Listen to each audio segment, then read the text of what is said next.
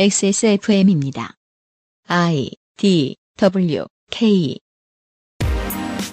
그 아실의 유승균 PD입니다. 부적절하게 퇴거 조치를 당한 세입자가 세입자의 목숨도 소중하다는 팻말을 들고 1인 시위를 하는데 그 옆에 가게 주인이 나타나 주인은 죽어도 된단 말이냐 에헴 하며 모두의 목숨이 소중하다는 팻말을 들고 서 있는 경험을 하면 그제서야 댓글로 All Lives Matter 운운하던 사람은 그게 실제로 무슨 의미인지 깨닫게 될 겁니다. 교육과 경험이 일천한 한국 사회는 모르는 미주의 한인들은 가지고 있는 인종 갈등 해결의 지혜를 배우고 있습니다. 2020년 8월 두 번째 금요일에 그것은 알기 싫답니다.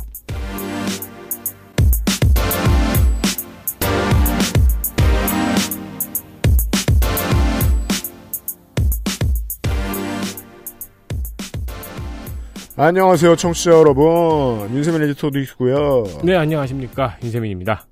429의 비극에 대한 이야기를 들었고요.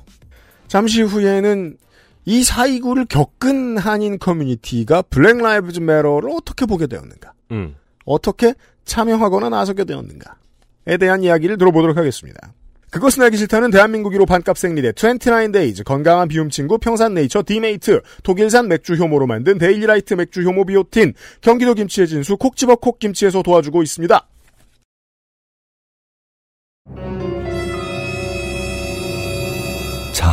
지금부터 머리라는 단어를 입 밖에 꺼내면 죽는 거야. 데일리라이트 맥주 효모? 어, 야! 아, 그건 머리에 좀, 어, 어, 아!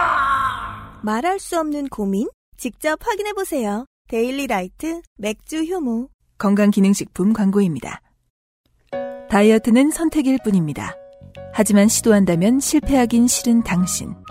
건강한 비움 친구 디메이트를 고려하세요. 식사 조절, 운동, 수분 섭취, 그리고 비움 친구 디메이트. 평산네이처. 다른 슬림 제품에 비해서도 얇아요. 근데 흡수력은 되게 좋네요. 예민한 피부인데 트러블도 안 생기고 착용감도 참 좋아요. 저는 이제 이것만 쓰려고요. 합리적인 당신의 선택. 29days. 반값 생리대, 유기농 생리대, 생리대 파우치, overnight 등 다양한 라인업으로 사업을 사업을 무진장 열심히 확장하고 있는 29 Days. 음흠. 에서 1년의 준비 끝에 여성 청결제 제품을 출시했습니다. 네. 아, 이건 정말 어려운 사업이었겠네요. 완전 다른 분야잖아요. 그러게 말이에요. 물론 마음은 들어요. 공격적으로 사업을 하고 있다는 것이. 어, 그렇죠. 네. 미국의 화장품 성분 미국의 화장품 성분 안전도 등급인 EWG에서 최고 등급인 전성분 그린 등급을 받았습니다. 네. 그리고 인체 적용 피부 저자극 테스트에서 피부 자극 지수 0.00. 물 아니에요, 그냥? 물을 가지고 신청을 넣은 게 아닐까? 아니에요. 무자극성 제품으로 테스트를 완료했습니다. pH 5.0의 약산성으로 이루어져 있어서 가장 적정한 산도를 유지하게 해줍니다. 그렇습니다. 250ml 대용량 가격은 12,500원이고요. 저렴합니다. 출시 기념으로 할인 행사도 유면상 PD가 대본에다가 12만 5천 원이라고 써놔가지고 내가 아니 테스트만 못 해보지 시장 조사는 다 했는데 뭐 임마? 네. 12,500원입니다. 12,500원으로 저렴한 편입니다. 저렴한 편인데 출시 기념으로 할인 행사도 들어갑니다. 네. 가격은 더 싸지겠죠. 그렇습니다. 엑세스몰에서 8월 14일부터 만나보실 수 있으니까 여러분은 지금 들어가 보시면 만나보실 수 있습니다. 그렇습니다. 에, 그리고 보기에는 그 욕심이 많아가지고 어, 다른 형태의 세정제도 많이 만들어낼 것 같다는 생각도 드는데 아 그래요? 일단 이것이 합격해야죠. 네. 네, 관심 가져주십시오. 액세스몰에서 판매하고 있습니다. 네.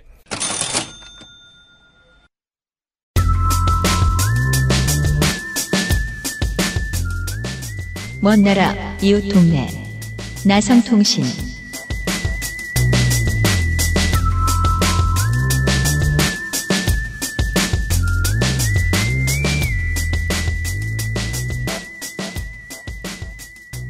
어릴 때 저희 집이 아니어도 많은 한국에서 커온 혹은 한국인의 후예들 손에서 커온 사람들이 이런 류의 교육을 받습니다.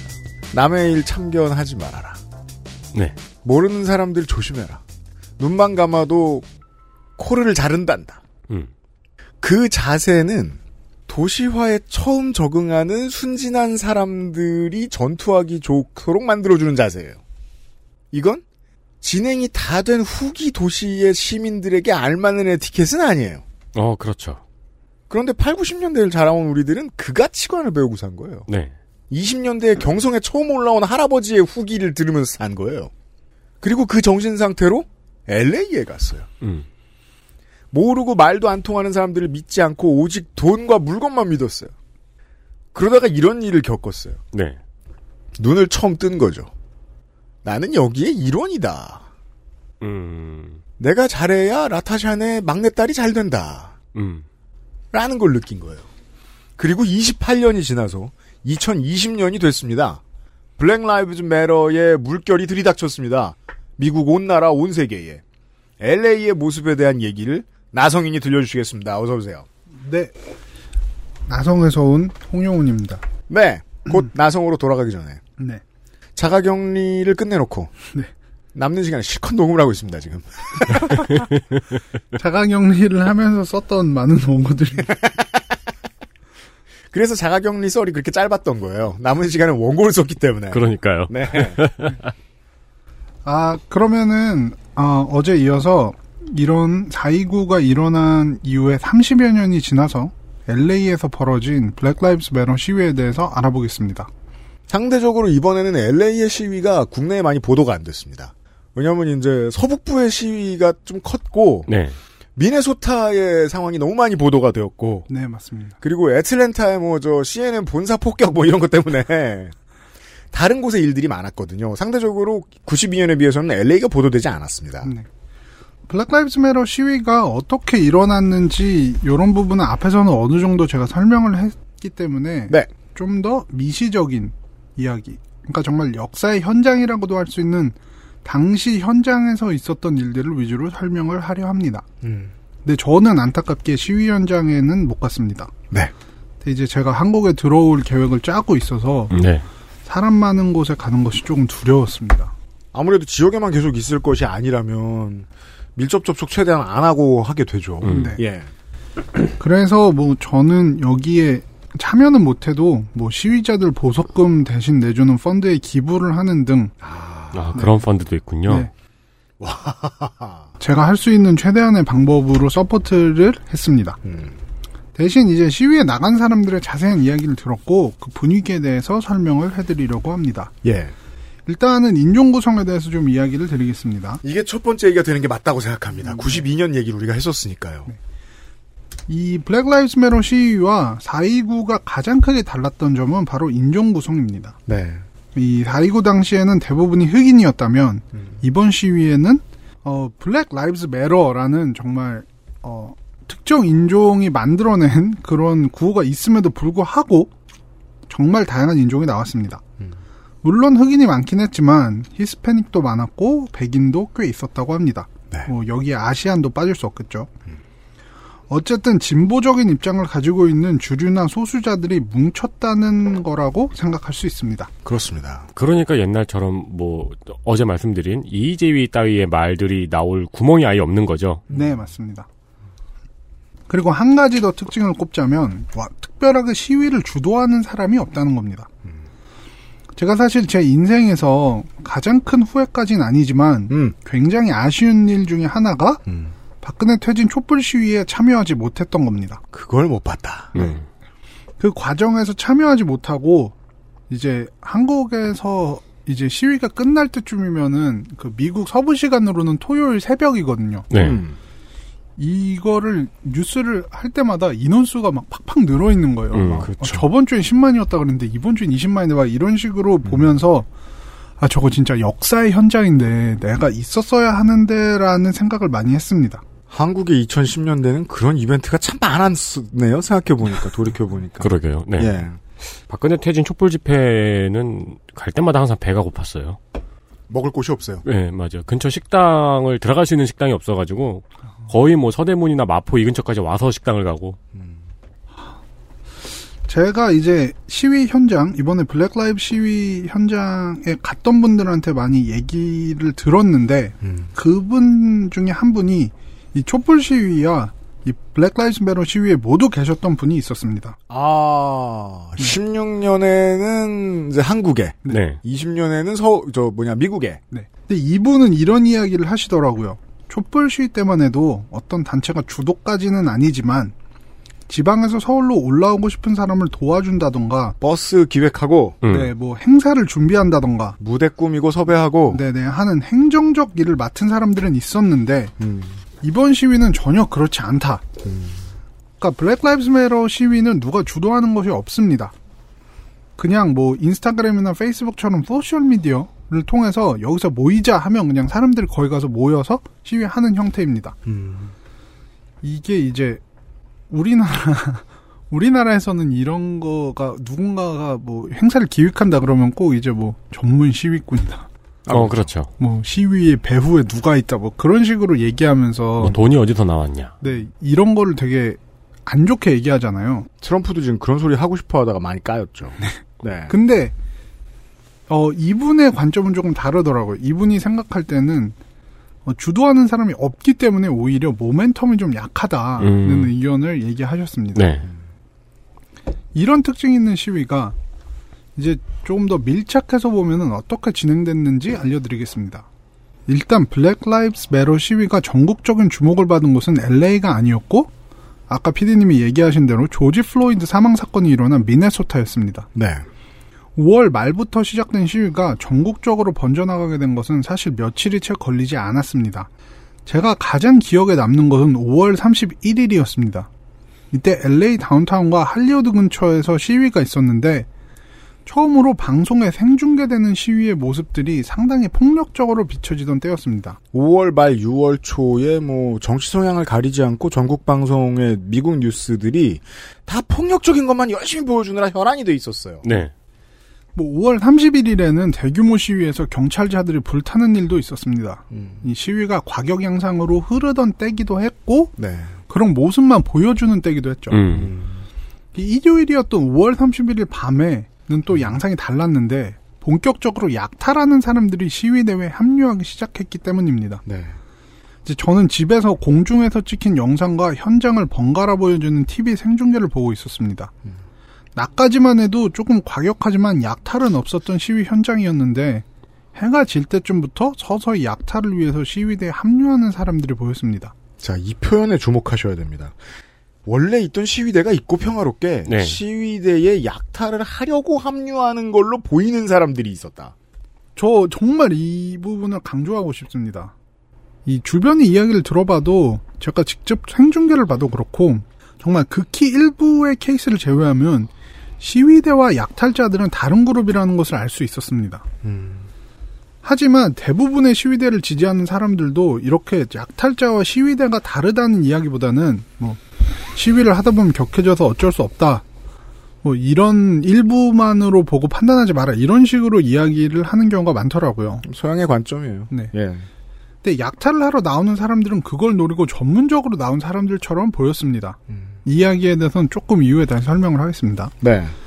이제 5월 31일에는 특히 할리우드 쪽에 있는 페어팩스 거리와 멜로즈 거리에서 약탈이 많이 일어났습니다.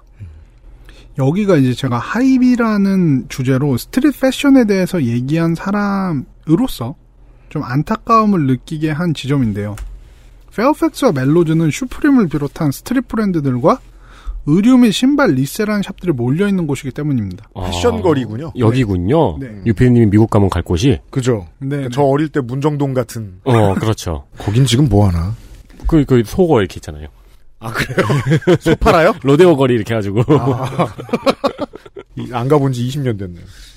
어, 슈프림도 털렸다 뭐 이런 기사도 있었는데 제가 그걸 하이피스트쯤에서 읽었던 것 같아요. 네, 음. 이 진짜 아는 사람들이라면 절대 슈프림 털지 않았겠죠. 음. 코로나 때문에 오프라인 발매를 중단한 상태였고 털만한 물건 없었을 거니까. 그리고 슈프림은 기본적으로 매장에 물건이 많이 없고요. 그렇죠. 네.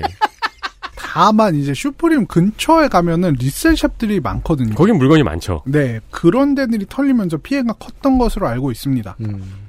슈프림에서 한 블럭 정도 떨어진 곳에 Flight Club이라는 신발 resell샵이 있는데 최고의 엘리트죠, resell 샵들 중에. 네네. 굉장히 체계적으로 resell을 진행하는 전통 있는 가게입니다. 음. 이제 사람들이 신발을 맡기고 매장에서 그걸 진품 감정을 해주고 이제 고객들한테 판매를 하는 위탁 판매 모델 음, 네. 이런 걸 거의 처음으로 만든 가게 중 하나라고 불립니다. 아, 거의 처음으로 만든 가게 중 하나예요? 네네네. 그 2년 전에는 신발 거래 앱인 GOAT에서 Flight Club을 인수하면서 6천만 달러를 지불했습니다. 네. 그리고 이 Flight Club이 완전히 털리는 장면이 LA 뉴스에 다 나왔습니다. 음, 젊은이들이 보았을 때는 이상하게 보일 그림이죠. 네네. 그 약탈하는 사람들이 이렇게 신발 박스 세네 개를 들고 막 이렇게 거리로 산개하는 장면이 음, 뉴스에 다 나왔어요. 고작 세네 개라니. 이왕 약탈하면서. 그게 어떻게 비교할 수 있냐면 그 LA의 당시 이제 주민들의 증언을 들어보면 양판점 같은 것도 하고 그렇습니다. 그러면은 막 무거운 막 스테레오, 음, TV 음. 이런 거 들고 뛰어요. 막 약탈하는 사람들이. 그래서 이제 뭐 총소리가 이제 그 위험용으로 들리면 다시 놓고 뛰어. 어. 도망가요. 네. 그럼 다른 사람이 와서 또 들고 가고. 어. 예. 난 저걸 들고 빨리 뛸 수 있어. 그런 그림 같은 거라는 거죠. 예. 뭐 LA 유명한 resell샵이죠. Round 2도 털렸습니다. 음. 여기는 그 유명한 콜라보레이션 신발의 디자이너인 션 워더스푼이 운영하는 곳이고 션 워더스푼이라는 이름을 들어보신 적이 있으십니까, 청취자 여러분? 이분은 뭐 워낙 어, 신발 아는 분이면 굉장히 유명한 분인데 이 신발 매니아로서 시작을 해서 resell샵을 운영하다 결국 디자이너의 자리까지 오른 되게 유명한 분인데 네. 이분을 얘기하는 이유가 이제 이분 가게 라운드 2가 털리면서 버지라블로가 이런 얘기를 했어요. 저 딴 얘기보다 이 얘기를 꼭 하고 싶었는데 이렇게 스트릿이나 신발에 대한 약탈이 일어난 건 결국 우리 책임이다. 음. 버지라블로가 이런 얘기를 했습니다. 음. 왜냐하면 옛날에 비슷한 폭동이 일어났을 때는 약탈을 할 때 아무도 신발 가게에 가지 않았거든요. 루이비통을 털거나 소니를 털었겠죠. 그렇죠. 음. 근데 이제 사람들이 우리가 이런 문화를 만들고 유행을 시켰기 때문에 이제는 이런 사태까지 벌어진다. 우리가 한 짓이다. 네, 라고 이제 버지라블로가 그런 이제 경종을 울린 메시지를 얘기를 했었죠. 음. 뭐그 외에도 헌드레드 등 여러 브랜드가 약탈 피해를 입었는데 대부분의 브랜드들이 우리가 약탈당해도 좋으니까 시위대에 대해서 안 좋은 이미지를 버리고 Black Lives Matter를 지지해줬으면 좋겠다. 이런 메시지를 발표를 했습니다. 음. 실제로 슈프림은 뭐 약탈 피해를 어느 정도 당했음에도 불구하고 Black Lives Matter 운동 관련 단체에 50만 달러를 기부하기도 했습니다. 그 식당을 운영하는 한국인이 남긴 페이스북 글도 화제가 됐었죠. 네, 서울 타코라는 식당을 운영하는 분. 음, 네, 맞아요. 네, 아, 가게가 네, 맞아요. 털렸었는데 음. 이제 비슷한 이야기를 했죠. 네. 그, 뭐, 집회에 참여한 시민들도, 약탈 피해를 입은 시민들도, 이 산업을 이끄는 사람들도, 어, 미국 사회에 어떤 게 문제가 돼서 이런 일이 생기는지에 대한 이해만큼은 다들 공유를 하고 있었군요. 네. 네. 어, 이제는 좀 더 과격했던 시위의 현장과 약탈의 현장에 대해서 얘기해 보겠습니다. 네. 6월 1일 당시에는 LA 전체 밤에 통행 금지가 걸렸습니다. 음. 오후 5시 이후에는 그 누구도 특별한 이유 없이 거리를 돌아다니면 안 됐습니다. 이것도 92년과 동일하군요. 하지만 이때도 아랑곳하지 않고 시위는 일어났고 약탈도 성행했습니다.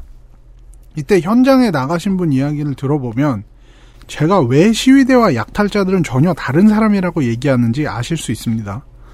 약탈을 목적으로 하는 사람들은 이미 어떤 가게를 타겟으로 해놓고 음, 맞아요. 요리를 부순다든지 하는 방식을 사용하며 시위에는 아예 합류하지 않습니다. 시위가 목적이 아닌 거예요, 전혀. 네. 시위가 만들어 놓은 카오스가 목적인 거지. 네, 예, 네. 맞아요. 거기다 약탈이 끝나면 바로 대기해 놓은 차를 타고 도망을 칩니다. 아하. 이러니까 사실 경찰도 약탈자들을 잡기가 쉽지가 않습니다. 음. 이렇게 누군가가 유리를 부순다거나 하면은 그 근처에 근처에서 눈치를 보고 있던 좀도둑들이 막 와 합류를 해서 같이 약탈을 하는 일도 벌어졌다고 합니다. 음. 정말 아비규환이죠. 게다가 경찰들도 이 사람들을 강경하게 진압할 수 없는 상황이잖아요. 음. 이게 과잉 진압 때문에 생긴 시위니까 그럼요. 약탈이 성행할 수밖에 없었고 심지어는 한 약탈자 무리는 ATM기를 뜯으려고 망치 드릴을 사용하기도 했답니다. 망치 드릴이 뭐예요? 그러니까 해머 드릴. 네네. 아, 아. 벽 뚫을 때 쓰는 거. 네. 예. 어, 그렇다고 이들이 사람을 해치거나 하지는 않았지만, 음. 도주하는 과정에서 막 달리는 차에 뛰어들고, 이런 등의 위협은 있었다고 합니다. 음. 그리고 제가 가장 흥미롭게 봤던 거는, 아시안들이 주도를 해서 Black Lives Matter 시위가 있었다는 겁니다. 제가 이걸 보고 흥미로웠기 때문에 오늘의 시간이 나온 것 같기도 해요. 네. 예. 약탈이 서서히 줄어들었지만 여전히 시위는 활발하게 열리고 있던 6월 3일 소셜 미디어를 통해서 아시안이 주도하는 시위가 열렸습니다. 음. 다운타운 LA에서 모여서 행진을 하는 방식으로 진행된 이 시위에는 4천여 명이 몰렸고 이 중 절반 이상이 아시안이었다고 합니다. 음. 네. 네. 92년에 비하면 정말이지 상전벽해입니다. 예. 그 아시안들도 그렇고 다른 인종들도 그렇고 플로이드가 당한 일은 흑인이 당한 일이 아니다. 맞습니다. 라고 생각을 하는 거죠. 네. 네. 백인이 다른 인종한테 저지른 일이지. 그러게요. 그 같은 일이나 같은 상처를 반복적으로 경험하고 있는 사회의 깨달음의 이 완성도라는 건 참 알 수가 없어요. 네. 한국에 비슷한 일이 생겼을 때 이런 대처가 나올 거라는 생각이 또 들지 않을 때도 많이 있거든요. 음. 네. 그렇죠. 음. 마지막에 마무리를 하기 전에 저는 약간의 역사를 소개해드리고 싶습니다. 아 그래요? 네. 사실 제가 우리 역사 좋아하죠. 음. 처음에 이제 김민아님의 이 Black Lives Matter에 대한 에피소드가 올라왔을 때 잠깐 살짝 긴장을 했어요. 아 왜 이렇게 저 분량 욕심 있으세요? 긴장할 건 또 뭐야? 아 이게 딴 거 하면 되지. 내가 하고 싶은 얘기가 있는데 아 앞에서 해버리면 어떡하나 뭐 이런 생각을 했습니다. 이런 홍성갑도 그런 얘기 성가명 그 얘기를 저희 게스트 새로 나올 때마다 하고요. 아, 네. 그건 그래. 근데 네. 김민아 나올 때 했던 얘기가 제일 인상적이었어. 야, 이제 내 자리는 다 없어졌어. 아 맞아 저도 기억나네요. 그분이 게임에 대한 얘기 못하게 됐다고 이경영 문학인 엄청 뭐라 했잖아요. 그러네. 이 새끼 다 깠네? 아니 뭐라 한 건 아니고 그냥 문학인님이 나오셔서 제 자리가 없었습니다라고 수줍게 얘기했죠. 똑같은 주제를 두 분이 각자 말씀하셨어도 그럼요. 네, 어, 더 재밌으면 재밌었고 심지어 듣는 사람이 똑같은 주제인지 모를 수도 있을걸요. 근데 나성인이 왜 긴장했느냐? 뭐 때문에? 미나문구를 듣다가. 왜냐하면은 김민아님이 얘기하시지 않은 그런 좀 그분 좀 정치사 쪽으로 많이 이야기를 하셨는데 네. 저는 조금 더 경찰에 관련된 얘기를 많이 하고 싶었거든요. 음. 혹시 그 얘기가 나오면 어떡하나라고 긴장을 했는데 그러진 않아서 그리고 또 제가 마무리를 하면서 멋지게 이제 또 준비해 놓은. 네, 게임을 얘기하려고 음. 했는데 그게 Detroit Become Human이었습니다. Detroit Become Human은 정말 많은 영감을 줘요. 네, 제가 이제 그 quarantine이 되면서 음. 집에만 있으면서 플레이했던 게임 중에 하나가 Detroit Become Human이었고 네. 또 이제 이 Detroit Become Human 얘기하면서 이경영 문학인이 이야기해주신 지하철도라는 개념이 있잖아요. 음. 이거에 대해서 쓴 소설이 있는데 그것도 정말 재밌게 읽었거든요. 음. 네. 주인공 중에 하나가 캐나다 윈저로 도망간 사건에 네. 대해서 이야기하면서 설명드렸죠. 네. 이 콜슨 화이트헤드가 쓴 Underground Railroad라는 소설인데요. 음. 만약에 이제 Detroit Become, Become Human을 하시면서 음. 흑인 노예들을 탈출시켜주는 지하철도에 관심이 생기신 분이나 네. 아니면 그냥 얘기만 듣고도 어, 그런 게 있었네라고 생각하시고 관심이 생기셨다면은 요걸 읽어보시기를 권장드립니다. 음.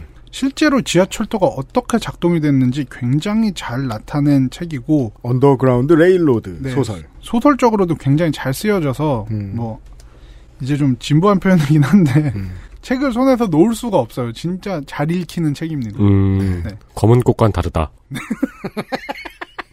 죄송합니다. 김영하 작가님 죄송합니다. 저는 굉장히 팬이에요. 네. 아니 저도 팬입니다. 저는 같이 찍은 사진도 있어요. 아, 네. 근데 어쨌든 저는 이 거시적 얘기보다는 조금 더 미시적인 얘기를 하려고 합니다. 바로 미국의 경찰과 흑인들의 왜 관계가 안 좋은가에 음. 대해서 좀 더 파고들 겁니다. 네. 제가 이걸 하는 이유는 제 주위에도 Black Lives Matter 시위를 보면서 반응을 이렇게 하시는 분들이 많아요. 뭐 어쨌든 로드니 킹도 조지 플로이드도 다 범죄자다. 애초에 범죄를 안, 저질, 안 저질렀으면 됐지 않냐. 혹은 뭐 경찰의 지시에 순순히 따랐으면 되지 않냐. 뭐 이런 얘기를 하시는 분들이 많습니다.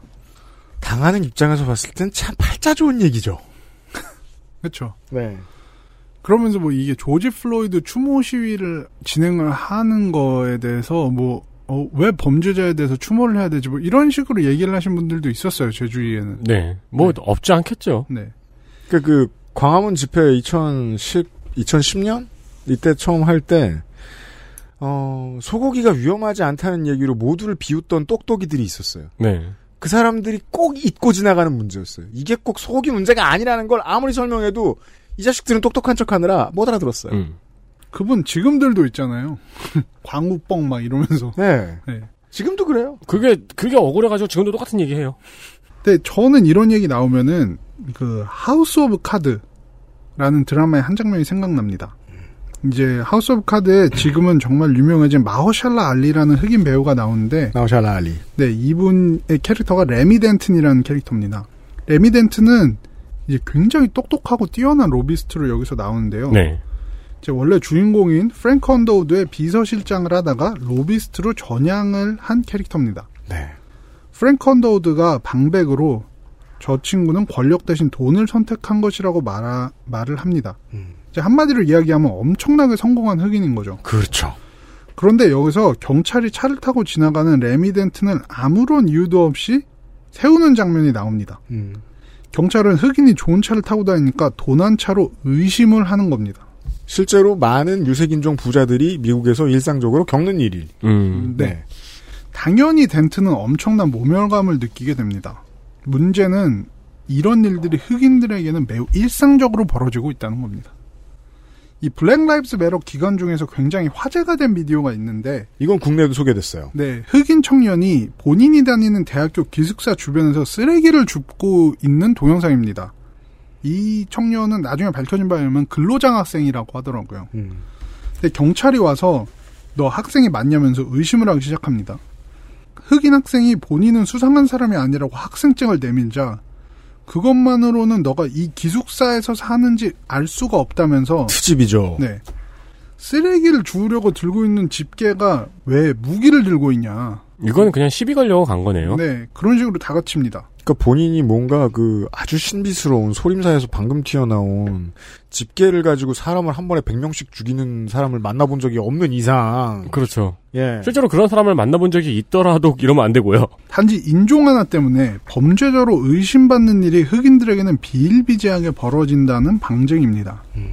그렇기 때문에 경찰에 호의적인 감정을 가질 수가 없고 순순히 지시를 따르지 않으려는 경향도 보이는 겁니다. 그죠. 그 작용과 반작용을 자세히 보면 이번에 BLM 시위를 통해서 미국에서 많이 볼 수 있었어요. 경찰은 모든 경찰이 다 흑인을 막 의심하는 것도 아니고 보통은 커뮤니티의 일원이고 내가 그 커뮤니티에서 자라나서 잘 돼가지고 경찰로 늙은 사람들이니까 처음부터 끝까지 자기의 이웃인 사람들이라서 되게 잘하는 친근한 경찰들도 많이 있다고요.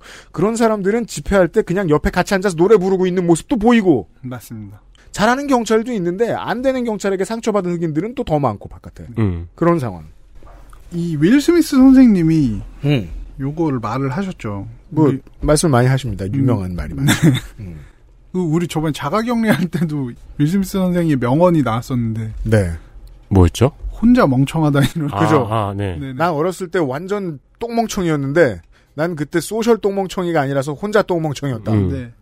이제 우리가 인종차별을 더 많이 보는 것만큼 늘어나는 게 아니고 이제는 영상으로 찍히고 있을 뿐이다. 라는 말을 했습니다. 탁월한 분석이에요. 네. 실제로 로드니킹 사건이든 조지 플로이드 사건이든 그들이 경찰 폭력에 희생되는 모습이 생생하게 찍혀있지 않았다면 그렇게 화제가 될 수 없었을 겁니다. 음. 이렇게 흑인 커뮤니티와 경찰의 관계가 안 좋은 거는 꽤 긴 역사를 가지고 있습니다. 네. 이거를 완전히 거슬러 올라가 보면은 미국의 탄생 지점까지도 거슬러 올라가는데요. 음. 이제 미국의 경찰은 당연하게도 처음부터 모든 시스템이 갖추고 있던 것은 아니고 미국이란 나라가 생기기도 전에 자경단의 형태로 있었습니다. 지역마다 여러 자경단이 있었고 나중에 국가가 생기고 시스템이 생기면서 이런 형태의 자경단들이 경찰이라는 제도 안으로 편입됐습니다. 그렇습니다. 그런데 이런 자경단들 중에서는 노예를 잡던 경찰도 있었습니다. slave patrol이라고 불리는 자경단이었는데요. paddy rollers라고 흔히 부르는 동네 사람들이 뭉쳐서 우리 동네에 있는 노예들이 방종하거나 도망갈 수 없도록 각자 순번을 정해서 돌아다니면서 잡아족치는 음. 어, 자경단 겸 추노꾼들. paddy rollers요? 네, 뭔가 발톱에 바퀴를 달 것 같은 이름이네요. 그러게요. 이들은 이제 도망간 노예를 잡고 노예가 게으름을 피거나 하면은 이를 단속하는 음. 노예 생활에 관련된 모든 면을 다 통제하는 조직이었습니다. 음. 이제 심지어 동네 젊은 남자들에게 slave patrol에 1년 복무하라는 제도가 있는 지역도 있었습니다. 음, 그리고 slave patrol에 참여 안 하면 벌금을 내기도 했습니다. 음, 그리고 군대 예비군 이런 거랑 정말 비슷하죠. 그러네요. 1835년 루이지애나주에는 아예 이를 주법에 못 박아놓기도 했습니다. 아, 남부는 이렇게 했군요. 네.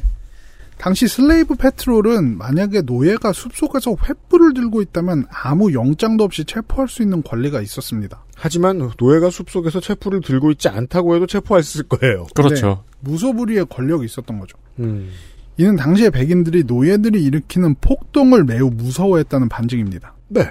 이렇게 잡힌 노예들은 육체적 형벌을 받았습니다. 음, 그리고 이 slave patrol이 등장하는 영화가 있습니다. 노예 12년이죠. 그렇죠. 이 노예 12년에 보면 주인공은 북부에서 자유롭게 사는 자유민이었음에도 불구하고 어느 날 갑자기 그냥 slave patrol이 와서 하던 일을 멈추게 하고 남부로 납치를 한 다음에 노예로 만들어 버립니다.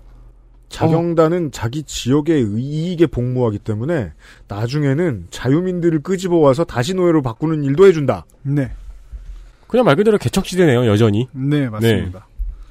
이제 여기서 사회학적으로 흥미로운 발견도 있는데요. 이게 저는 이 어, slave patrol에 대한 내용을 어디서 많이 참고했냐면은 미국의 공공 라디오 채널엔 NPR의 프로그램 중에 하나인 Throughline이라는 프로그램이 있는데 거기에 에피소드 중에 하나가 American Police라는 에피소드가 있었습니다. 음. 이게 제가 그냥 들어본 건 아니고 제 친구 중에 이제 흑인 친구가 한 명 있는데 네. Black Lives Matter 시위가 계속 벌어지면서 저는 이 친구가 너무 걱정이 되는 거예요. 음.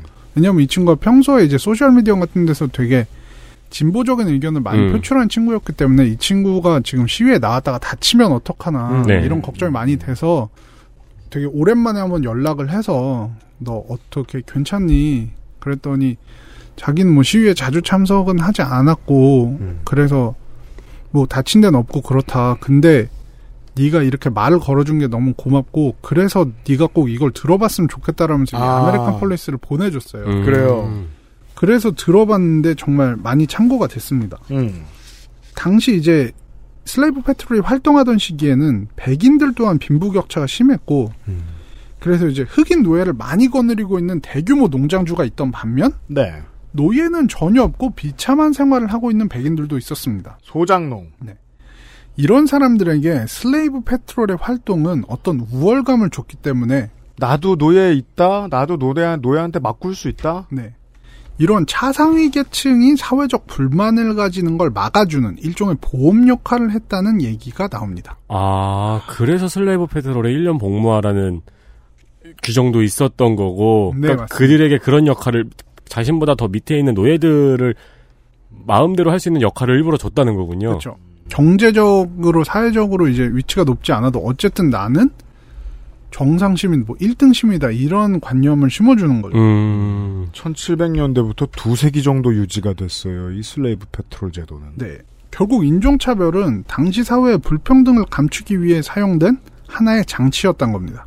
김민아 님이 말해주셨듯이 어쨌든 1856년 이후로는 노예제가 막을 내렸고 슬레이브 패트롤은 공식적 활동이 없었지만 이후에도 공권력의 흑인 차별은 계속됐고 오히려 이게 본격적인 시작이라고 보는 시각도 있습니다. 예. 1856년에 노예제가 폐지되면서 미국에는 수정 헌법 13조가 생깁니다. 노예 해방 이후 나온 조항으로 이를 해석하면 이렇습니다.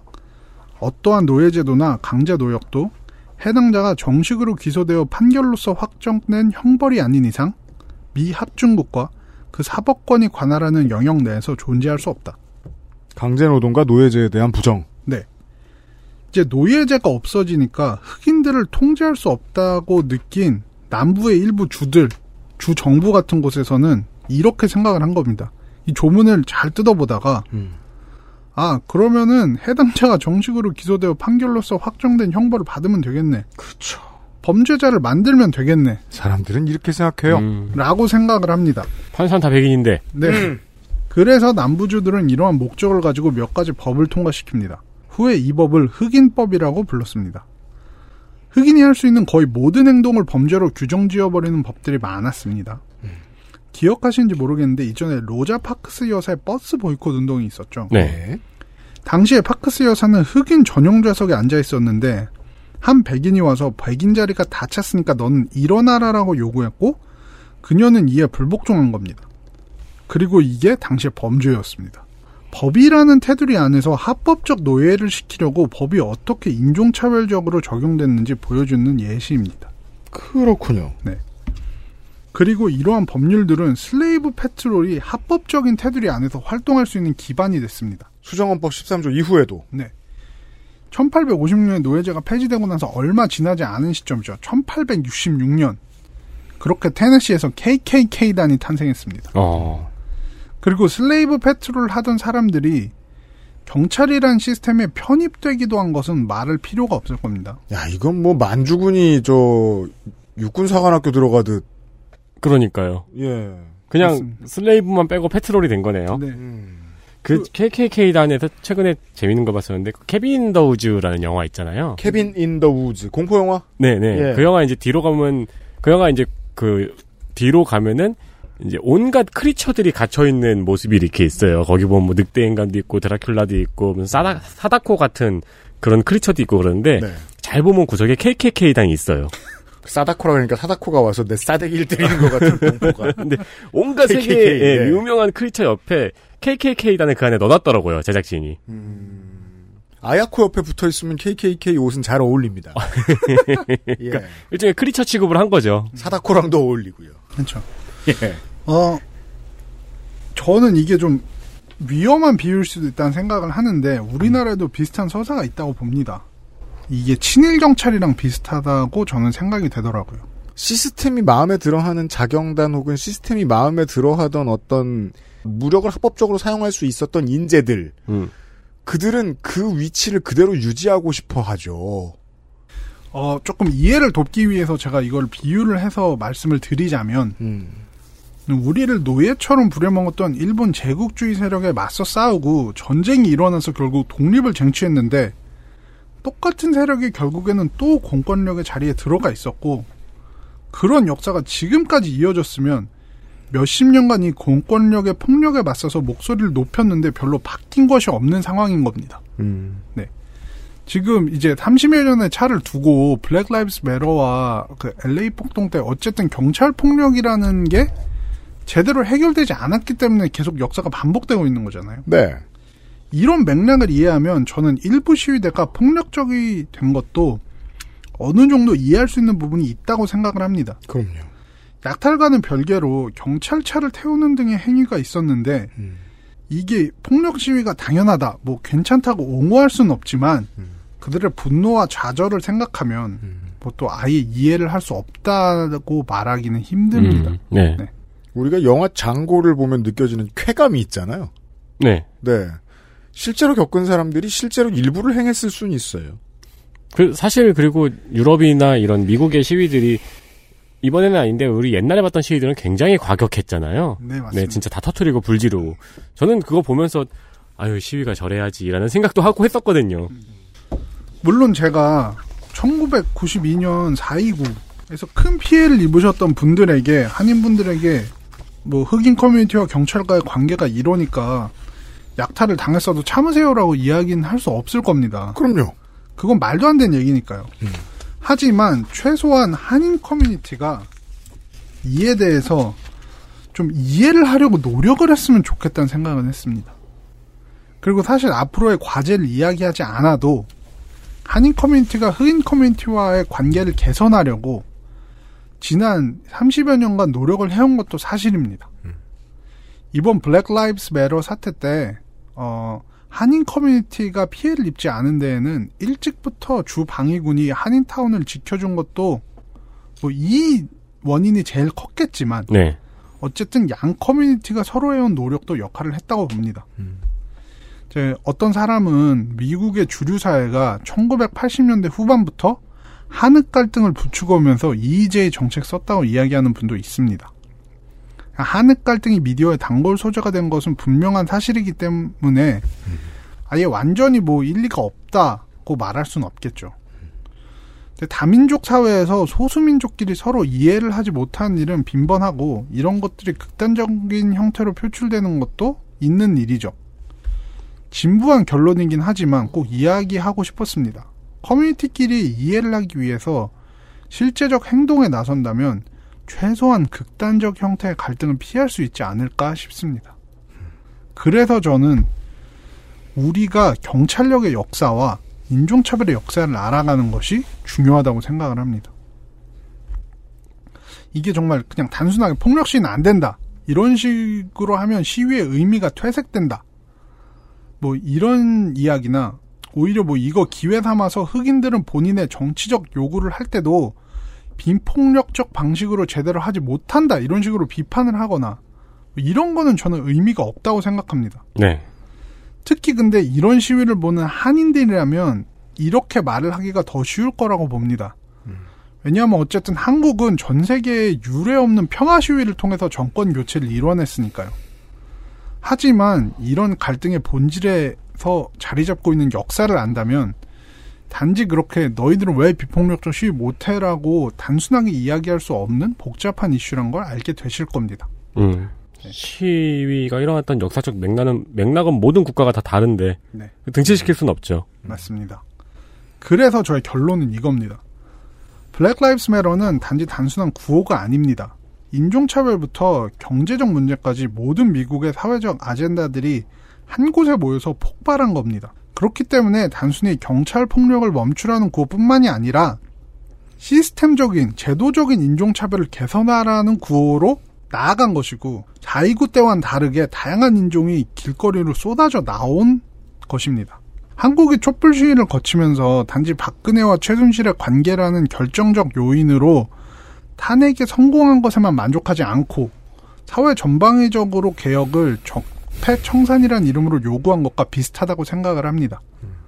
미국에 사는 한인들은 물론 한국에 사는 한인들도 이런 점을 이해해야지 앞으로 미국 사회에 생긴 변화들에 대해서도 제대로 대응을 할 수 있을 것이라고 생각을 하고 이제 점점 다문화 사회로 가고 있는 한국 사회에서 일어날 문제에도 제대로 대응할 수 있을 거라 생각을 합니다.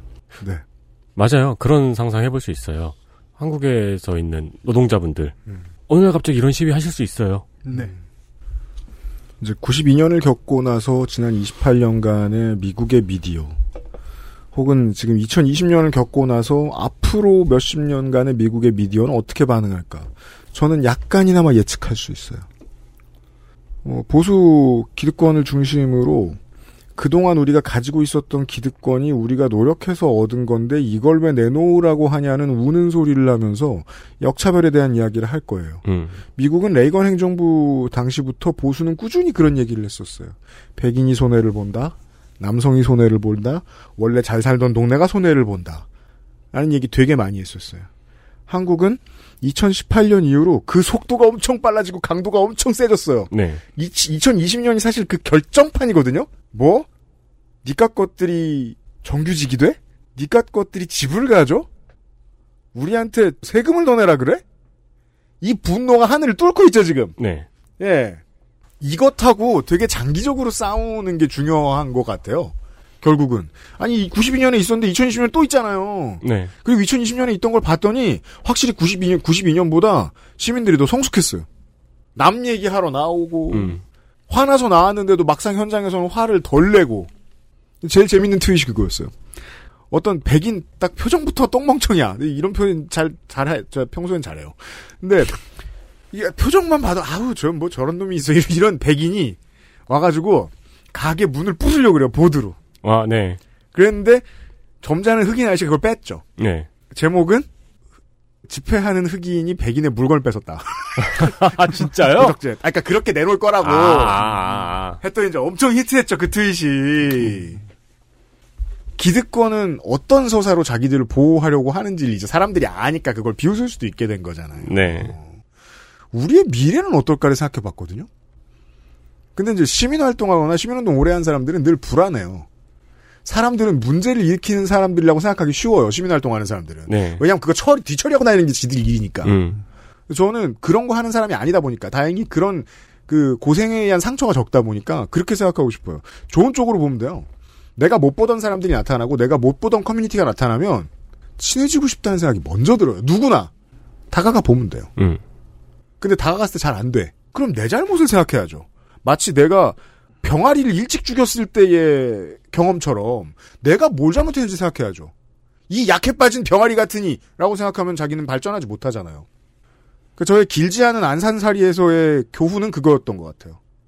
이 사람들과 친해지고 만나고 새로운 세상을 접하는 게 나한테는 무척이나 환상적인 경험이다. 라는 생각을 가지고 접근하는 일, 그건 그 사람을 직접 만날 때든 아니면 그 사람이 하는 식당을 갈 때든 그 사람을 고용할 때든 그냥 TV에서 이웃집 찰스를 봤을 때든 똑같은 마음인 것 같아요. 저런 친구 나한테 있으면 나도 잘할 수 있는데. 음. 나도 좋은 친구가 돼줄 수 있는데.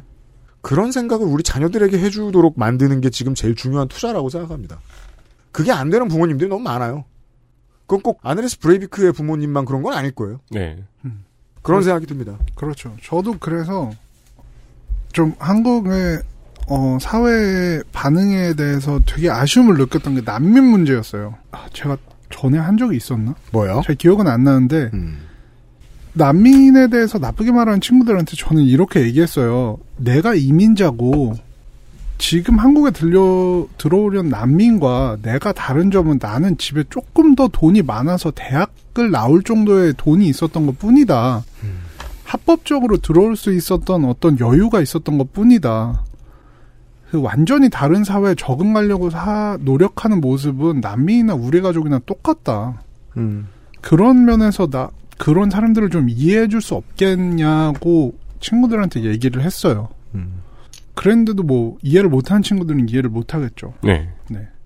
교실 뒷자리나 교실의 버스 그저저 수학여행 버스 뒷자리에 너무 익숙해진 사람들한테 내가 어떻게 각을 잡고 내 신념을 말할 수 있을까를 고민한 건 제가 이 사업을 시작한 직후였어요. 결국은 이제 계약까지 가지 않은 어떤 광고주가 있었는데 되게 반가워하고 좋아하면서 룸살롱에 들어가려고 그런 거야. 그때 제가 안면을 쫙 깔았어요. 아니 방송 들으셨다면서요? 저를 왜 이런 데 데리고 오세요? 이 정도로 얘기했어요. 음. 사실 전 두고두고 후회해요. 난 왜 더 세게 말하지 못했을까? 또 똑같은 시험대가 있을 때 안 가겠죠. 안 가는 거 말고 난 더 세게 말할 수 있을까? 이러시는 건 안 좋습니다. 음. 라고 말할 수 있을까? 어려울 것 같아요. 왜 어려운지 가만히 생각해 보니까 이 새끼들은 안 변하고 고약한 놈들은 꼭 그 저 그걸 할 거야.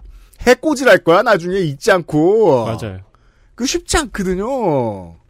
근데 이제 자기가 심적으로 주류라고 생각한 사람들의 가치관에 한번 매이기 시작하면 예를 들면 이제 돈 많은 집 유학생들의 커뮤니티. 내 부모가 막 파키스탄에 막 제일 가는 부자야. 그 내 친구들도 다 파키스탄 최고 부자들이야 막 어디 막 얼바인 어디에 모여 사는 애들이야.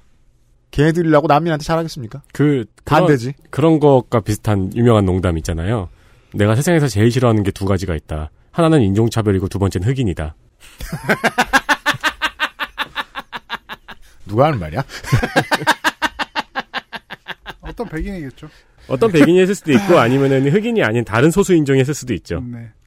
저는 그래서 이런 류의 방송을 특히나 이제 한인의 역사들 이런 거 방송 내보낼 때마다 우리 어른들이 나한테 해주던 이야기, 자기들 옛날 이야기 하는 게 너무 많이 기억이 나요, 정말로. 예. 세상은 나한테 적대적일 거라는 믿음. 어, 세상은 나한테 못되게 굴 거라는 믿음. 음. 타인에게 그 세상이 나라는 것을 알게 되는 게 우리 후손이어야 되는데 말입니다. 네. 네. 언론들이 눈치를 가끔 보잖아요. 대중들의 눈치를. 음. 어떤 사건이 있으면 이거를 이런 식으로 냈다가 그 사람들이 이 기사를 이따위로 쓰냐 그러면은 이제 화들짝 주워 섬기고 음. 다시 반대쪽에도 예를 들어 BML 운동을 예를 들면은 네. 이걸 가지고 처음에 비판적인 기사를 썼다가 사람들이 막 화를 내니까 다시 주워 담고 이제 또 긍정적인 의미의 기사를 내보내고 이제 그런 식의 태세 변환 같은 게 종종 보이잖아요. 음. 근데 난민 문제 같은 경우에는 언론이 그게 되게 생생했어요. 음. 살짝 이게 문제가 된다는 식으로 기사를 내보냈다가 음. 사람들이 우르르 좋아하니까 그쪽으로 노를 확 줬죠. 음. 그래서 이제 그런 기사들만 더 자극해서 내보내고. 저도 그래서 어떤 수준으로 들어가면 에, 언론 탓을 하고 싶지 않은 게 언론은 문제를 일으키거든요. nothing but trouble이에요. 네. 대신에 시민 의식이 성숙하면 언론도 너무나 되진 못하더라고요. 네, 눈치를 봐요. 16년에도 느꼈고 지금 2020년에도 지금 미국인들이 배우고 있을 거라고 생각해요. 우리가 말한 만큼 이 자식들은 덜 삐뚤어진다는 걸요. 음. 예. 이런 변화에 대한 28년어치 이야기를 어제와 오늘 전달해 드렸습니다. 네. 어, 나성이는 지금 몸은 나성으로 갔지만 잠깐 더 남아 있겠습니다. 언제 다시 볼지는 모르겠어요. 네. 더 추워지면 곧 만나요.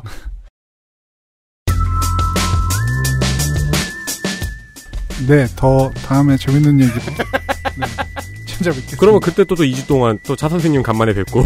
아, 이제 아, 이제 차 선생님 그때는 안 그랬으면 가장 좋을 일이 그러니까 뭐 있겠지. 전달될 가능성은 낮지만 그래도 네. 지난 시간에 못해가지고 차 선생님한테 인사 한번 하세요. 선생님. 방송을 통해서. 아, 차 선생님 이걸 들으실지 모르겠는데 종로구의 차 선생님. 네, 종로구 차 선생님 네, 제가 규정을 어기고 밖으로 나다니면서 날뛰지 않게 심리적으로 잘 보듬어 주셔서 감사합니다. 저가 이제 가장 따뜻하게 느낀 공권력이 아니었나 네, 그렇게 생각합니다. 네. 저는 여전히 이 나성인의 환상 속에 있는 존재이다. 네. 외로움을 이기기 위해서. 아니면 저기 차이저 소재. 어엿한 자가격리 수료자. 네, 홍영은 나성인이었습니다. 이번 주에도. 수고하셨습니다. 네 감사합니다. XSFM입니다.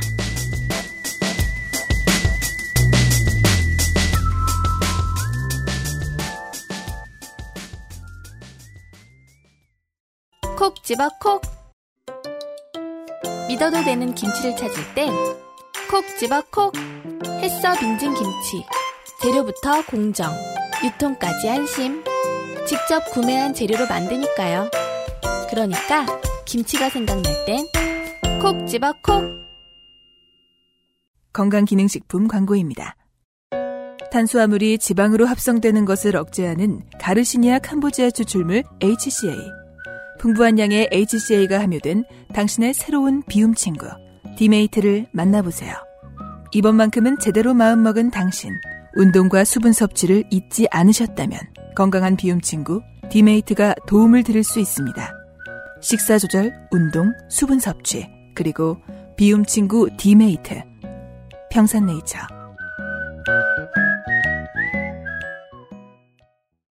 100% 국내 생산, 유해물질 무첨가. 품질은 그대로 가격은 절반 까다롭게 챙겨 잘 만든 생리대 세상의 반을 위한 반가. 29 days.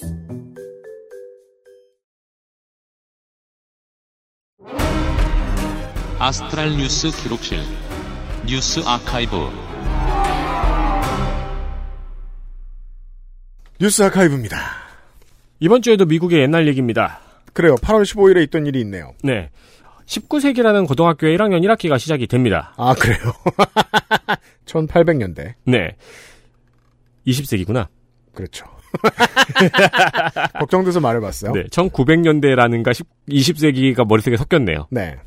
20세기라는 고등학교 1학년 1학기가 시작됩니다. 이게 20세기가 열렸어요. 중학교에서 이름 좀 날렸다고 했다는 애들이 몇 명 있어요? 유럽의 나라들. 네. 그리고 깝치다가 다구리를 맞아서 이를 갈던 애가 하나 있어요. 네.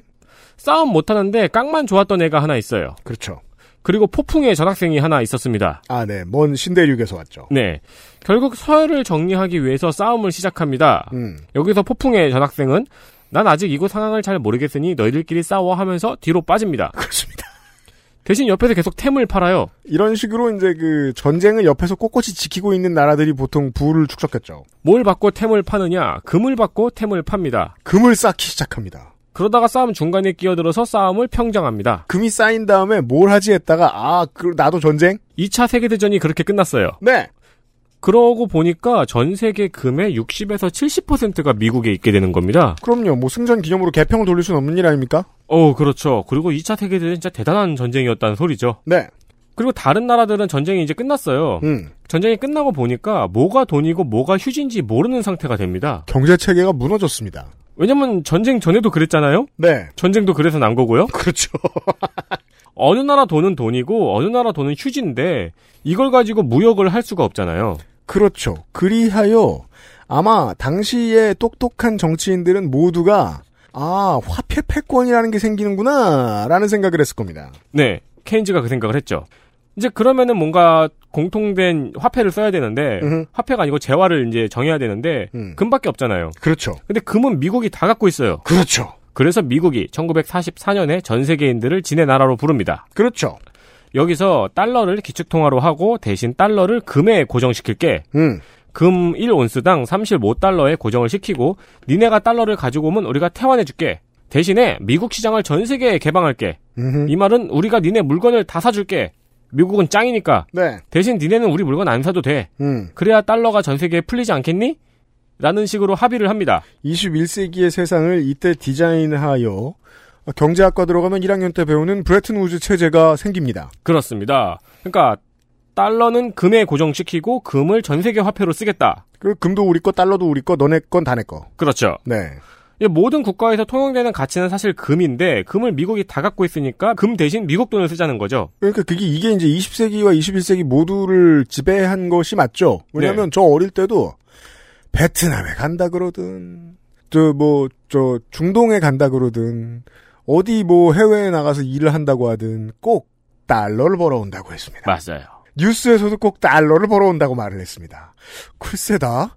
다른 화폐를 벌어올 텐데. 달러래요. 그때부터 고민을 하게 된 거예요. 전 그때 브레튼 우즈 체제가 뭔지도 몰랐으니까. 음.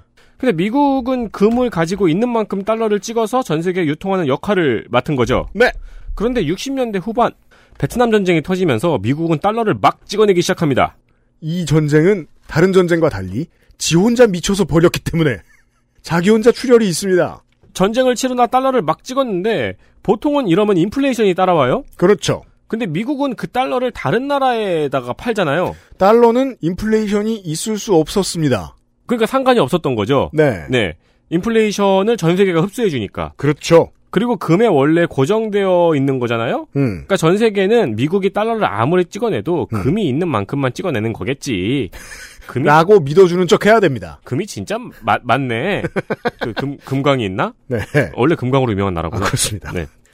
그리고 어째 패전국이었던 일본과 독일 그리고 아시아의 국가들의 경제가 막 성장하기 시작합니다. 그렇죠. 왜냐면 미국에다가 물건을 엄청 팔아제끼고 있으니까요. 음. 그리고 미국은 달러를 막 찍어서 그걸 사주고 있어요. 네. 그러니까 달러의 가치가 하락하기 시작합니다.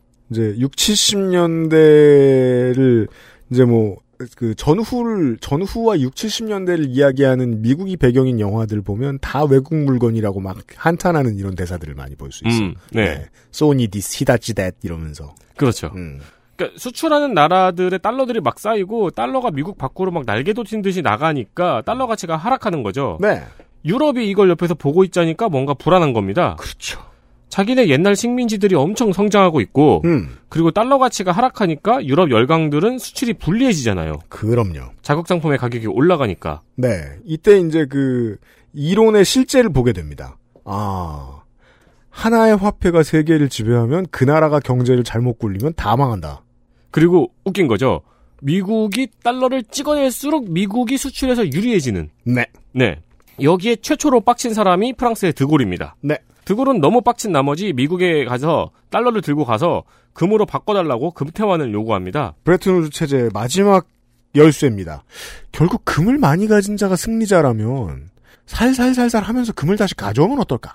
이걸 보고 다른 나라들도 덩달아 미국에 달러를 줄 테니까 약속한 금을 내놓으라고 요구합니다. 그렇죠. 왜냐면 달러 가치가 막 떨어지고 있으니까요. 실제 가치는 안 떨어졌지만 달러 가치가 떨어졌으니까요. 그러니까 이때 원래 규칙이 1온스당 35달러였잖아요. 그렇죠. 근데 실제 국제적으로는 1온스당 60달러였대요. 네. 그러니까 당연히 금태환을 요구를 하는 거죠. 음.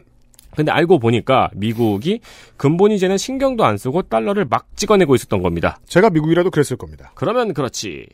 담보 있다고 걱정 말라고 돈을 막 뿌리다가 딱 걸린 거죠. 음흠. 미국은 궁지에 몰립니다. 네. 그래서 1971년 8월 15일 닉슨이 용기를 냅니다. 네.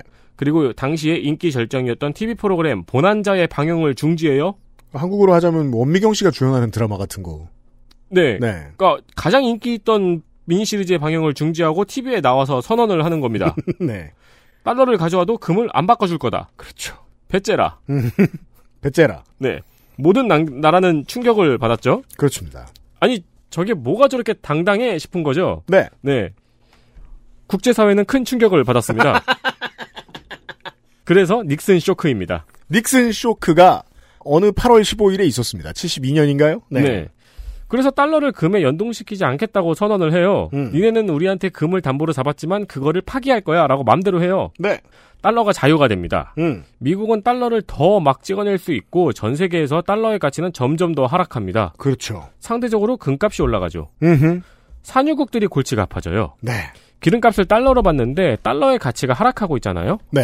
그러니까 산유국은 이게 돈이라서 받긴 받는데 음. 이게 언제까지 돈일지 몰라서 불안한 거예요. 그 공업 모두의 공업 흥국 시대에는 이제 산유국들이 제일 무서웠는데 실제로 당시에 점점 기술을 쌓아 올리고 있었던 가전 수출국 이런저런 이제 그 기계들을 수출하는 나라들도 아 이거 잘못하면 까딱한 패망이겠구나. 네. 라는 생각을 합니다. 그게 독일이었든 일본이었든 말이죠. 세상에 팔수록 손해야. 그렇죠. 그리고 그 와중에 4차 중동 전쟁이 터집니다. 음. 근데 여기서 미국이 이스라엘을 막 지원했잖아요. 네. 산유국이 빡쳐요. 음. 그래서 빡친 김에 원유 가격을 확 올려버립니다. 그렇죠. 국제사회는 또 큰 충격을 받았습니다. 네, 닉슨 쇼크의 결과물 중 하나입니다. 그래서 오일 쇼크가 옵니다. 네.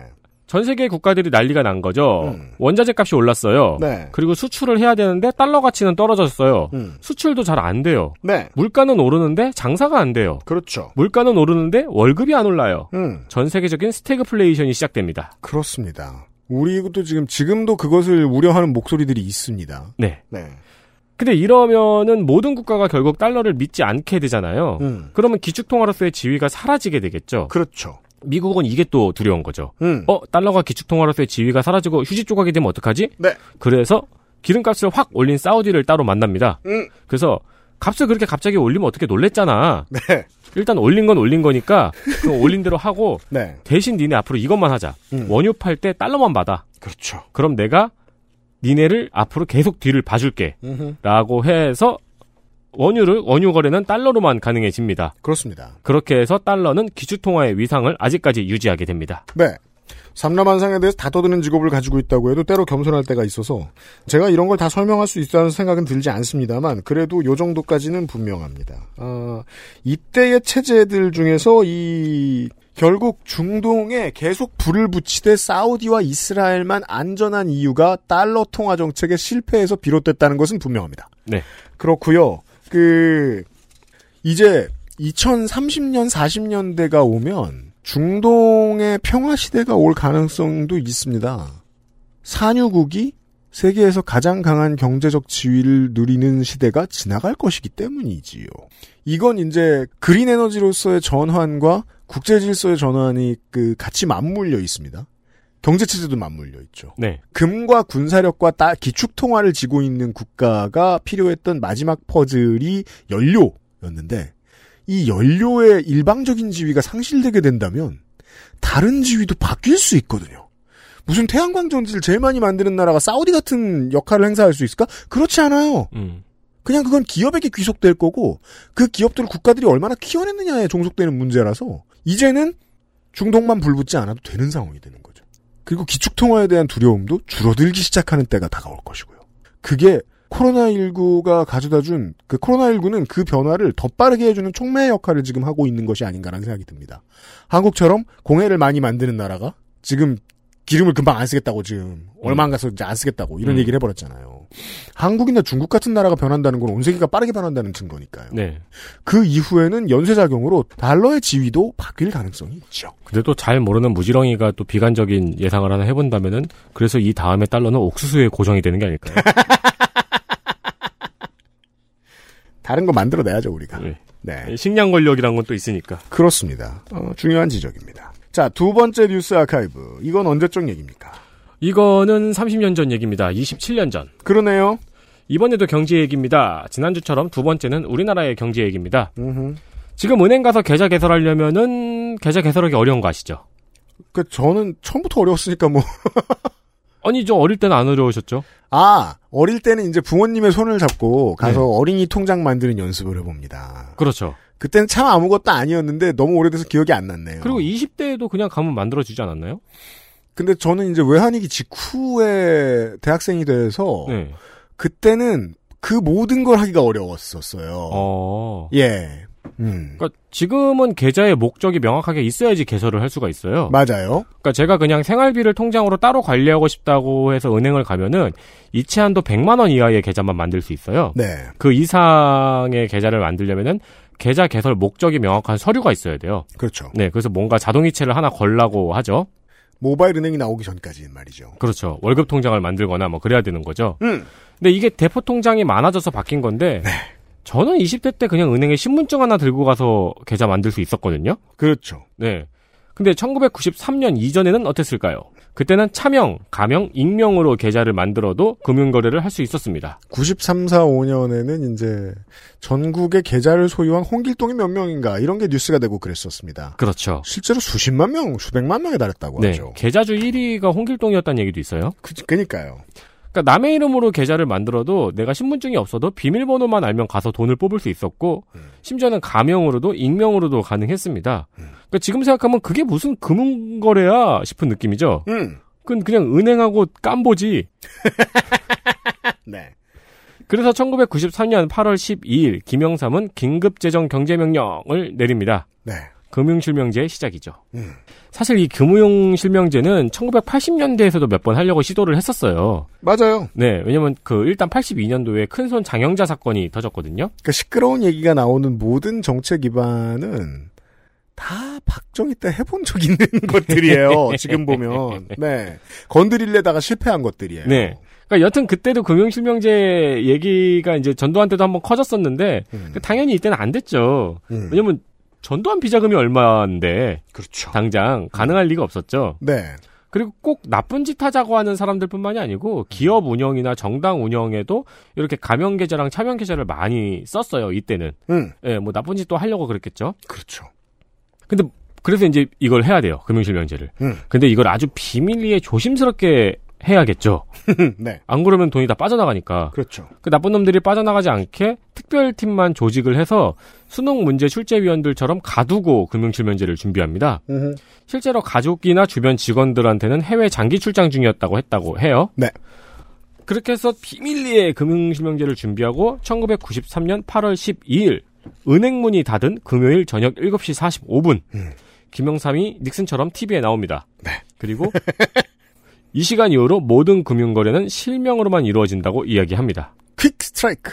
네, 그러니까 뭐 내일부터 이게 아니에요. 이 시간 이후로 그죠. 은행문 닫은 시간에 네. 금요일 저녁 7시 45분에 네. 기습 처리합니다. 네. 계좌에 돈이 많아도 실명화하지 않으면 인출을 할 수가 없고 만약에 이제 그 당시에 여당이 뭐저 미래통합당이었다면 어, 원내대표는 또 전국에 사찰을 돌았을 거예요. 그리고 인출을 해도 3천만 원이 넘는 돈은 국세청으로 통보된다는 내용 이었습니다. 음. 그리고 돌아오는 월요일에는 심지어 은행문도 늦게 열 거라는 내용이 추가됐어요. 그렇죠. 준비를 해야 되니까요. 네. 그런데 이때 썰을 좀 찾아보면은 대기업들은 다 눈치를 깠대요. 그렇죠. 그러니까 재벌들의 자금은 미리 다 빠져나갔다고 합니다. 음. 그리고 누구누구 서기관하고 다 어디 갔어요, 요즘? 누가 물어보면 음. 대답을 해줬겠죠. 아유, 말하면 안 되는데. 아, 그쵸. 예. 어, 그리고 하루 이틀 전에 이미 은행에 다수의 인출 사태가 있었다는 기사도 있고요. 음. 금고의 판매량이 반짝하고 올랐다는 기록도 있어요. 저는 그래서 친구들 중에 이제 좀 부자. 음. 친구네 집에 가면 00년대에는 꼭 한 산지 한 7, 8년쯤 돼 보이는 금고들이 있었어요. 금고들이 있었죠. 있었습니다. 네. 네. 높은 확률로 이때 샀을 가능성이 있어요. 애 용돈 줄 때 금고를 여시는 거예요. 와, 대단하다. 예. 어, 그리고 한 달 전부터 가명계좌의 예금액이 줄고 있다는 기사가 나기도 했습니다. 그래도 뭐 대다수의 사람들은 모르고 있었기 때문에 금융실명제 자체는 폭탄이었죠. 그렇죠. 당장 다음 날부터 주식시장이 얼어붙고 음. 사채업자들이 난리가 납니다. 네. 은행들도 난리가 납니다. 음. 왜냐면 일단 사람들이 너무 많이 몰려오거든요. 그렇죠. 네. 그리고 금값이 크게 오릅니다. 그렇죠. 불안하면 금이죠. 네. 어, 집주인이 전세금을 현금으로 달라고 했다는 기록도 있어요. 그렇죠. 집주인도 이거를 통장에 넣어놓기가 싫은 거죠. 네. 근데 의외로 또 몇 개월 그러다가 금방 다시 수그러들고 금방 안정을 찾았다고 합니다. 이 YS의 수완 중 하나입니다. 지금은 이제 쓸 수 없는 민주주의 사회, 그니까 그 공화당에 쓸 수 없는 카드죠. 날치기. 네. 예. 이 퀵 스트라이크를 너무 귀신같이 해서 어 아무도 개길 수 없게 하는. 음. 그리하여 문민 정부의 최대의 치적 두 가지가 나오는 거죠. 하나 회 척 결과 금융실명제. 그렇죠. 네. 그때에 집중된 권력이 있어서 가능했던 거죠. 네. 근데 이게 몇 개월 지나다가 금방 안정을 찾았다고 해요. 이게 지금 일어났으면 아마 시위를 100년 동안 했을 거예요. 어 그럼요. 네. 어떻게 이렇게 금방 안전을, 안정을 찾았냐 하는 원인을 찾아보면은, 공정 금융을 원하는 시민 모임 어, 그렇죠. 광화문에서 네. 매일같이. 이게 은행이냐 하면서. 내 이름이 왜 필요해? 개인정보 소중해. 그러니까 저도 아까 너무 웃겼던 게 밥을 먹고 오는데 지하철역 한가운데 이렇게 그 어, 천막이 있고 사인을 받고 있길래 저는 뭐 뭐야 이 세이브 더 칠드런이야? 아니면 뭐 분양 저저 분양 광고 하나? 음. 봤더니 그 천막에 8.15 문재인 탄핵 사전 예약 써 있는 거예요. 오? 이건 8.15 문재인 탄핵이라는 온라인 게임이 나오지 않은 이상 어, 저기 갤럭시 노트 20 문재인 탄핵 edition이 나오나? 불가능하잖아요. 저희가 지금 8월 12일에 녹음하고 있는데 사흘 뒤에 탄핵이라는 거 아니야. 그 김영삼보다 더 귀신 같은 거지 지금 미래통합당이. 여튼 생각나서 말해봤어요. 사전 예약 혜택도 있을 거 아니에요? 그러니까 DLC 껴주고 뭐, 이- 뭐저저 연예인 캐릭터 하나 껴주고 뭐 이런 거 안 하나? 그러니까요. 네. 피규어 같은 거 주고 뭐 그래야 되는데. 금방 그 큰 돈은 이미 다 빠져나갔다는 의미 의미이기도 하고요. 음. 그리고 또 한편으로는 금융실명제에 대한 국민들의 지지가 너무 높아서 그렇죠. 그 당시에 누가 함부로 금융실명제에 대한 비판적인 의견을 낼 수 없었던 탓도 있습니다. 그러니까 이게 갑자기 닥치게 하면 효용감을 바로 느끼게 되잖아요. 네. 이게 마치 그 전세를 살고 있는 사람들의 거주 기간을 지금 확 보장을 해주는 법이 이제 미래통합당의 표현에 의하면 날치기가 됐잖아요. 여당의 의도가 지금 이 상황이랑 좀 비슷해요. 유예 기간 주고 에드벌룬 띄우면 진짜로 다 쫓아낼까봐. 음. 돈 여유 있는 사람들은 실제로 그렇게 돈 여유 있는 사람들은 없습니다만 집주인들 중에는 그래서 이렇게 시작 공포를 해놓고 그냥 쫙 뿌리면 의도가 좋았고 결과가 좋다면 긍정적인 여론은 바로 퍼지죠. 마치 코로나19에 대한 방역에 대한 여론처럼 말입니다. 제가 기억나는 그 금융실명제에 대한 분위기도 그랬어요. 한국의 기업 시장과 암 시장이 구분이 안 되던 시절은 사채가 주식하고 동일한 역할을 했었습니다. 그리고 그 사채를 들고 도망가는 사람들이 싫으니까 주식 시장이 열렸고 음. 사채가 하던 일을 주식 시장이 하기 시작했습니다. 그 둘을 완벽하게 분리해 놓은 게 금융실명제예요. 그게 27년밖에 안 됐군요. 그렇죠. 네. 이런 이야기를 다룬 이번 주의 뉴스 아카이브였습니다. XSFM입니다. 콕 집어 콕. 좋은 원료를 쓴 김치를 만들 시간이 없을 땐 콕 집어 콕. 배추, 무, 고춧가루, 생강, 전부 국산. 다시마, 홍합, 표고버섯도 아낌없이 쓰죠.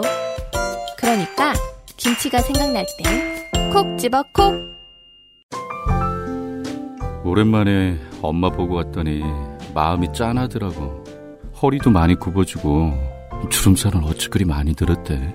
그래도 전에는 머리숱 좀 많았었는데 지금은 그마저도 휑한 느끼는 거야. 엄마, 아들이 잘 챙겨드리진 못해서 죄송해요. 이제부턴 그중 하나만이라도 제가 챙겨볼게요. 그, 그거 있잖아요. 그거. 말할 수 없는 고민? 직접 확인해보세요. 데일리 라이트 맥주 효모. 되게 여러 번 강조하게 되는데요. 그 내일도 이 시간에 또 내일 조성 소장하고도 얘기할 텐데 전 무조건 만남과 대화 그리고 호기심의 문제라고 생각해요. 왜 연애를 해봐도 그냥 사람과 사람 사이에도 네. 지할 말만 많고 호기심이 없는 사람은 매력이 없어요. 음, 그렇죠. 그게 이제 보통 도- 냄새도 더 이상해요. 소개팅 나갈 때 되게 지루한 현상이죠. 자기 얘기만 계속하는 사람. 죽여버려야 돼 아주. 음, 자기 얘기만 계속하는 사람은 새로운 얘기를 하든 혈액형 얘기를 하든 재미없긴 마찬가지. 맞아요. 예요. 자기 얘기만 계속하면 왕자의 게임 얘기를 해도 지루해요. 네. 그러니까 그런 마음이 있다는 걸 알지. 사실 그런 마음이 있어야 사- 방송도 해요. 음. 대신 상당수의 경우에는 내가 입을 벌려야 하지 않을 때에는 저는 가급적 사람들이 호기심으로 가득 차 있으면 좋겠어요. 그게 우리가 여행을 가는 의미거든요. 음, 네. 여행을 가면 저는 또 여행 고자하잖아요. 많이 안 가봤잖아요. 혐오 표현입니다. 알았어요. 여행 바보예요. 네. 여행 DMCI예요. 그래서 여행 갈 때마다 너무 좋아하죠. 이렇게 좋은 거였어, 그. 주변 사람들이 자꾸 무시하죠. 부끄럽다고. 자꾸 와와 하지 말라고. 인도네시아에서도 그랬고, 네. 필리핀에서도 그랬고, 네. 어, 구암도에서도 그랬어요.